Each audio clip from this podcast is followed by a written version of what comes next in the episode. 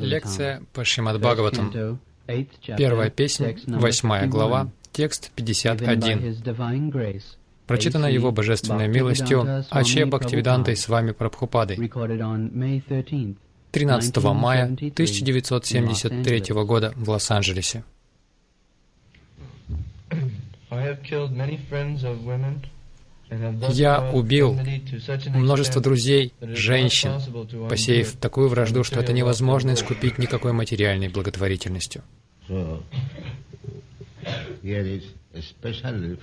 Итак, здесь в особенности говорится о женщинах, стринам. До этого говорилось о Бала в предыдущем стихе.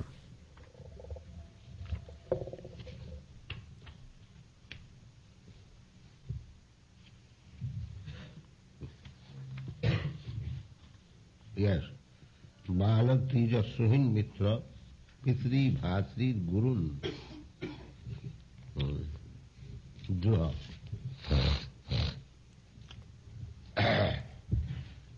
Bala. Бала Bala means children. — это значит дети.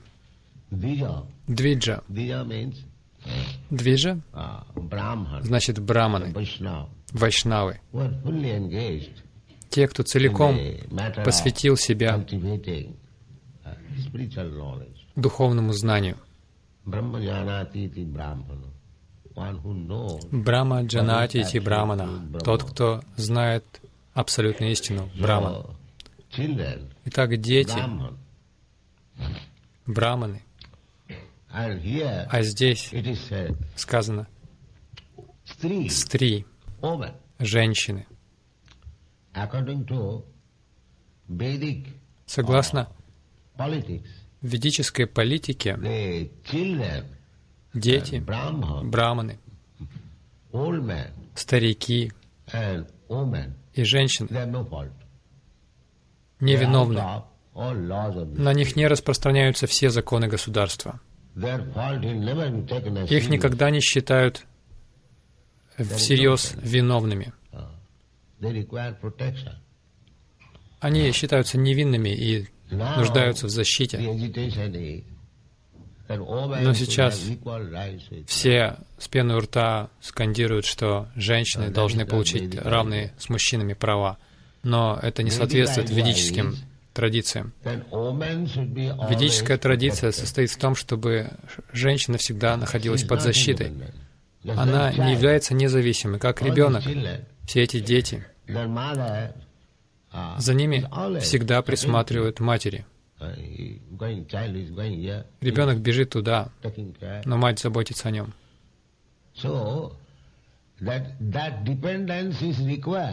Эта зависимость необходима. Если ребенок говорит «я независим», это не пойдет ему на пользу. Be Ребенок нуждается в заботе. Это хорошо. Аналогично. Женщины тоже. Например, старики, как я, обо мне всегда заботятся. Точно так же нужно всегда заботиться о брамане. Прежде всего, нужно защищать их, святых людей. Вот что такое цивилизация. Вот что такое человеческое общество.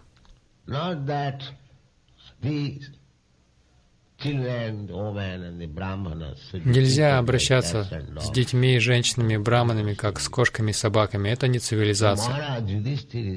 Итак. Махарадж Юдиштира глубоко раскаивается. Я убил стольких людей. Некоторые из них мои отцы, братья, сыновья, мужья женщин. И поскольку я убил их, теперь женщины остались без опекунов. Только представьте себе, насколько велика была его печаль. Он рассуждал о положении женщин. И люди обвиняют Индию. за то, что там женщины считаются чуть ли не рабами. А здесь царь с таким глубоким раскаянием думает о женщинах. Разве это подтверждает, что в Индии к женщинам относятся как к рабам? Кто так относится к рабам? Кто так беспокоится о них? Вот что значит царь. Царь должен оказывать защиту каждому, особенно беззащитным, беспомощным. Итак, в детстве девочку защищает отец. Uh, Когда она подрастает,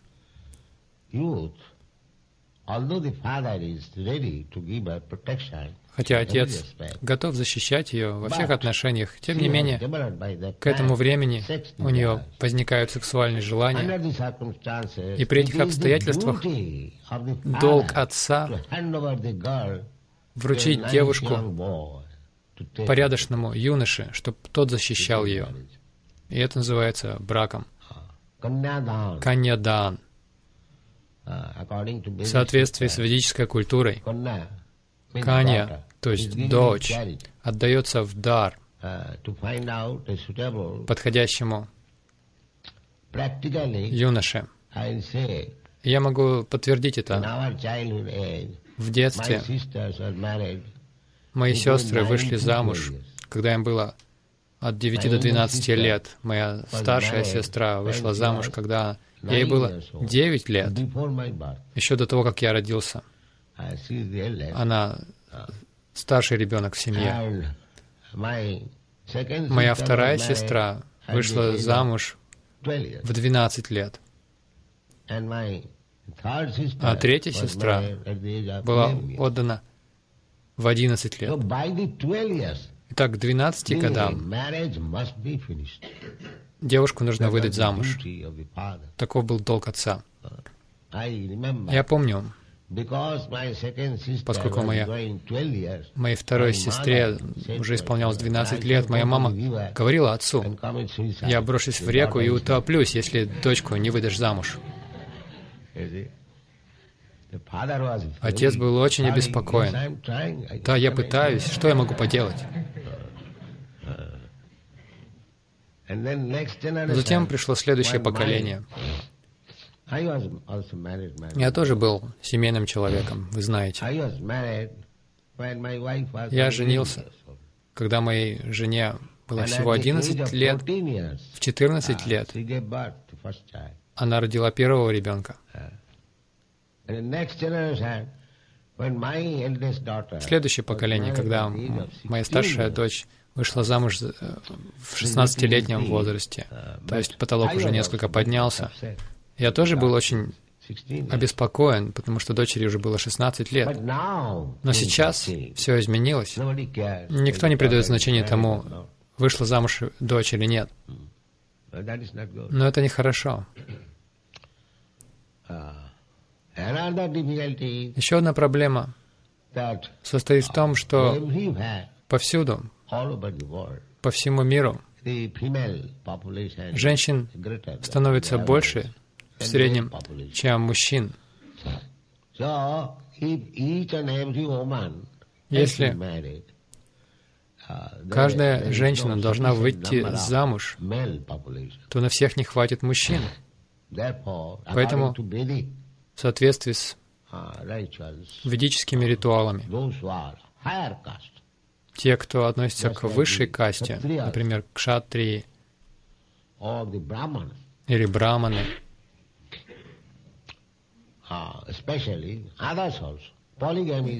особенно им, но и другим тоже позволялось иметь allowed. несколько жен.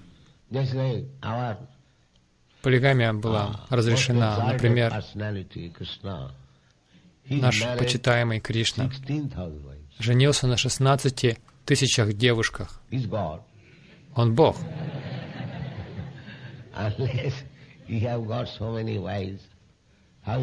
Если у вас нет стольких жен, как вы можете быть Богом? that 16,000 wives, one wife Но не is to подумайте, что каждой жене приходилось ждать after 16,000 16 days. тысяч дней, чтобы встретиться с ним. Нет. Это Бог. Он распространял себя в 16,000 16 тысяч форм, чтобы каждая жена. Могла наслаждаться обществом своего мужа. Uh, why 16,000? If he Если говорить о 16 Кришне, то почему только still 16 it is тысяч? sufficient. Если бы у него было 16 миллионов, тем не менее это было бы недостаточно.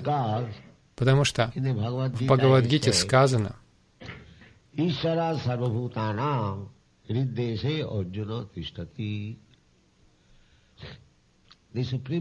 Верховный Господь пребывает heart в сердцах всех живых существ. Так все живые существа, если Кришна может распространить себя столько форм, чтобы жить в сердцах всех живых существ, Из сердца. он проявляется вовне, чтобы стать мужем какой-то женщины. Разве это представляет трудность для Кришны? Совсем нет. Суть в том, что. Махараджа Юдиштир был очень ответственным царем. Только представьте себе, Арджуна тоже до битвы раз- размышлял, он спорил с Кришной. Если я убью своих братьев, все мои невестки. Овдовеют. Uh. А в Индии в те времена вдовы не выходили повторно замуж. Почему? Потому что женщин больше, чем мужчин. Если вдовы снова выходят замуж, тогда у незамужних девушек уже не будет возможности найти себе мужа. Поэтому не было Uh, такого, как второй повторный брак вдовы. Это позволялось только в том случае, если девушка не видела никогда своего мужа или если у нее не было детей. Раньше, в наши дни, молодые мои годы, хотя девушка выходила замуж в очень раннем возрасте, ей не позволялось встречаться со своим мужем до тех пор, пока она не подрастала, пока не достигала половой зрелости. Она жила со своими родителями, но она знала, что у меня есть муж. И это сознание. Для женщины на психологическом уровне приносит большое наслаждение. У меня есть муж. Это очень хорошая система. Когда дев- девушка подрастает, достигает половой зрелости. Происходит еще одна церемония. это как второй брак, Ah. вторая свадьба. Девушка отправляется к своему мужу, чтобы жить с мужем. Такова была традиция. Итак, о женщинах в ведической культуре очень заботились. И до сих пор это так. The Это father обязанность отца. До тех пор, пока она не вышла замуж, отец обязан оказывать ей всяческую защиту. Поэтому отец желает, чтобы дочь вышла замуж, чтобы снять с себя это бремя ответственности. Это тяжелое бремя, это называется каньядан. На самом деле. Слово Uh, это произносится как каньядая. Путрам рина. Рина означает долг. Если вы должны кому-то, вы "Sir, можете не заплатить, сказав, «Сэр, у меня нет денег. Делайте со мной что хотите, но я не могу заплатить». Однако «дая» означает money." Uh, тяжелое бремя, и вы должны избавиться от него. Дая означает огромная ответственность. Дая, бхаг. Например, Когда сын наследует собственность отца, это называется дая бхаг. Таков закон. Точно так же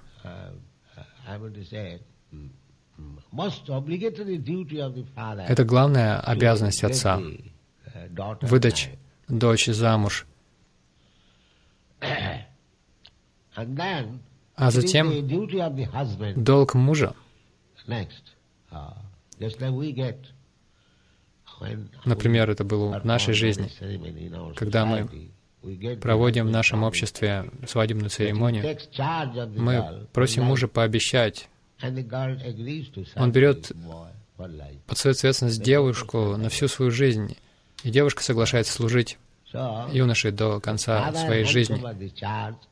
Нет и речи о разводе. Итак, отец отдает девушку на попечение хорошего юноши. Пусть он даже не богат. Это не важно. Он должен быть ответственным юношей, а не как в наши дни. Я женюсь на тебе сегодня, а завтра я уйду, оставлю тебя. До сих пор в Индии вы можете увидеть, что даже самый бедный человек, а муж с женой живут счастливо в мире. До сих пор вы это найдете там. Я видел в Ахмедабаде. Однажды я увидел на улице одну семейную пару, которые тянули телу, ручную тележку, нагруженную тяжелым грузом, и маленький ребенок сидел на этой тележке. То есть их ребенок.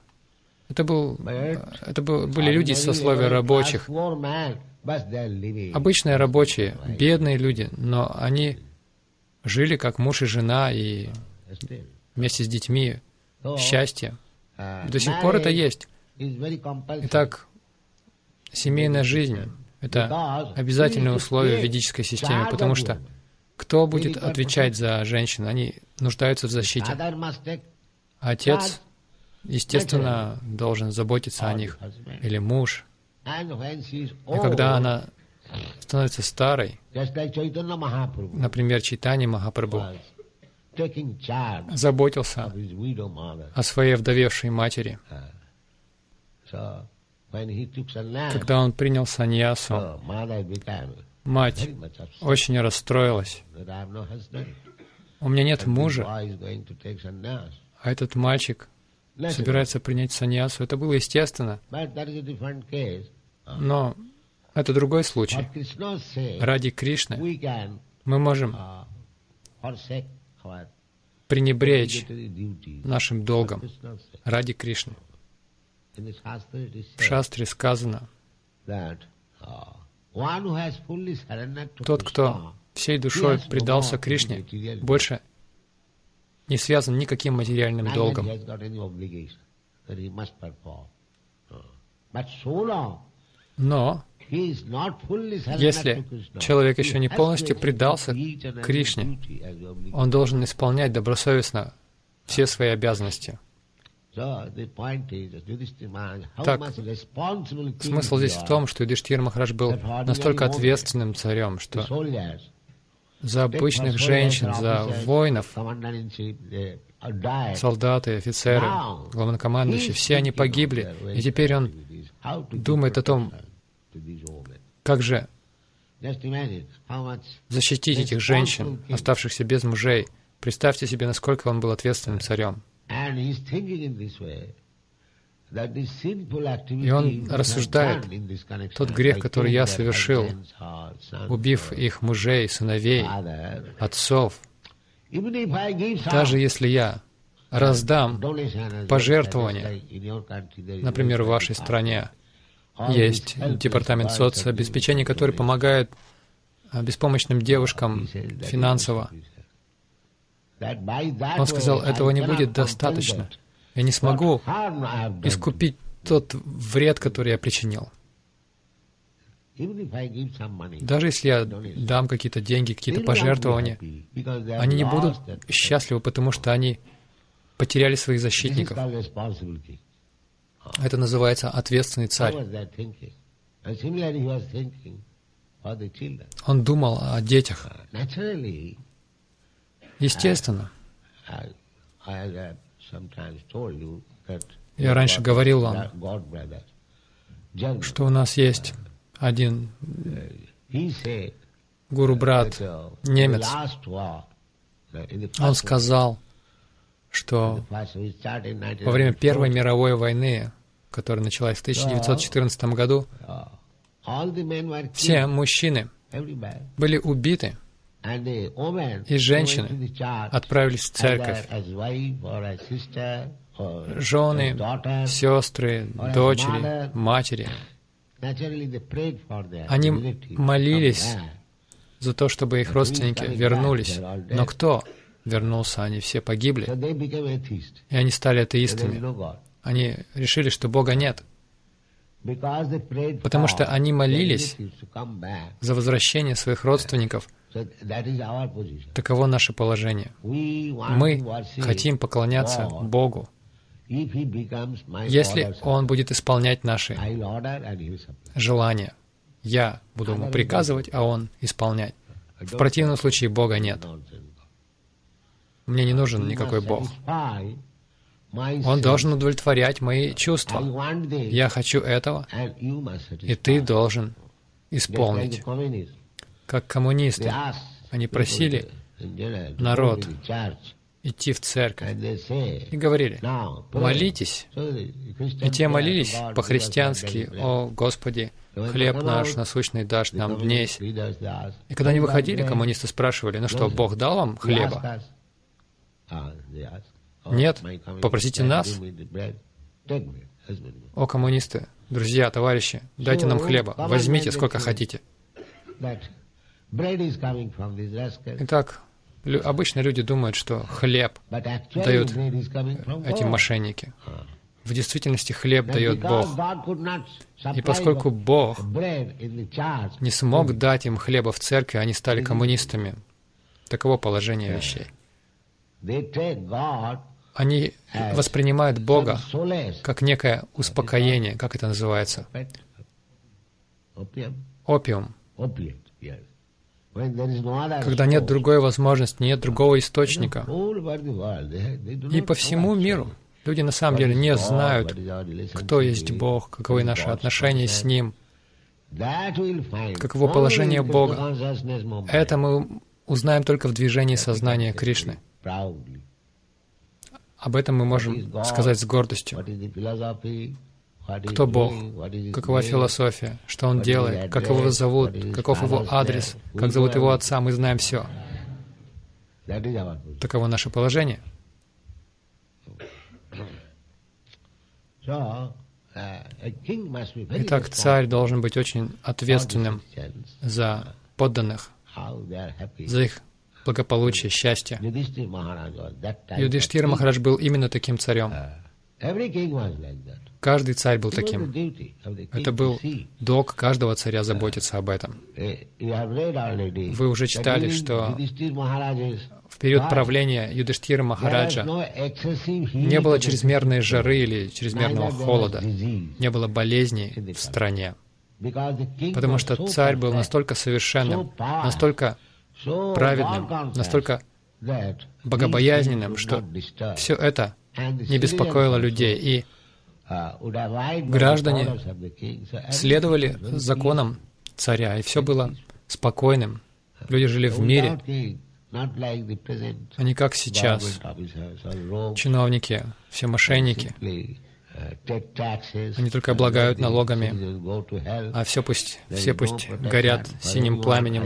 Никто никого не защищает, ни детей, ни женщин, ни браманов. Никакой защиты. Идите вы все в ад.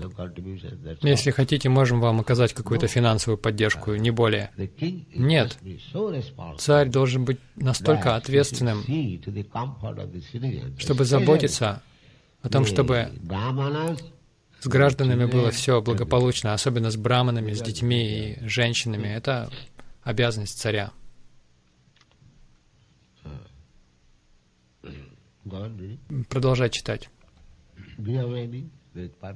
Any? Коми- комментарий. Грихаметхи Так называют людей, занимающихся благотворительностью исключительно ради собственного материального благополучия. На пути такого материального процветания иногда встают препятствия в форме греховной деятельности, так как при исполнении своих материальных обязанностей материалист вынужден грешить даже ненамеренно. Для освобождения от последствий таких грехов Веды рекомендуют несколько видов жертвоприношений. В Ведах сказано, что, выполнив Ашвамеда Ягью, жертвоприношение коня, можно освободиться даже от греха Брахмахати, убийства Брамана. Махарадж Юдиштира совершил Ашвамеда Ягью, однако он считал, что даже такие жертвоприношения не могут освободить его от совершенных им великих грехов. Да. Предположим, вы сделали что-то неверное, и суд назначает вам штраф. Ты совершил ошибку.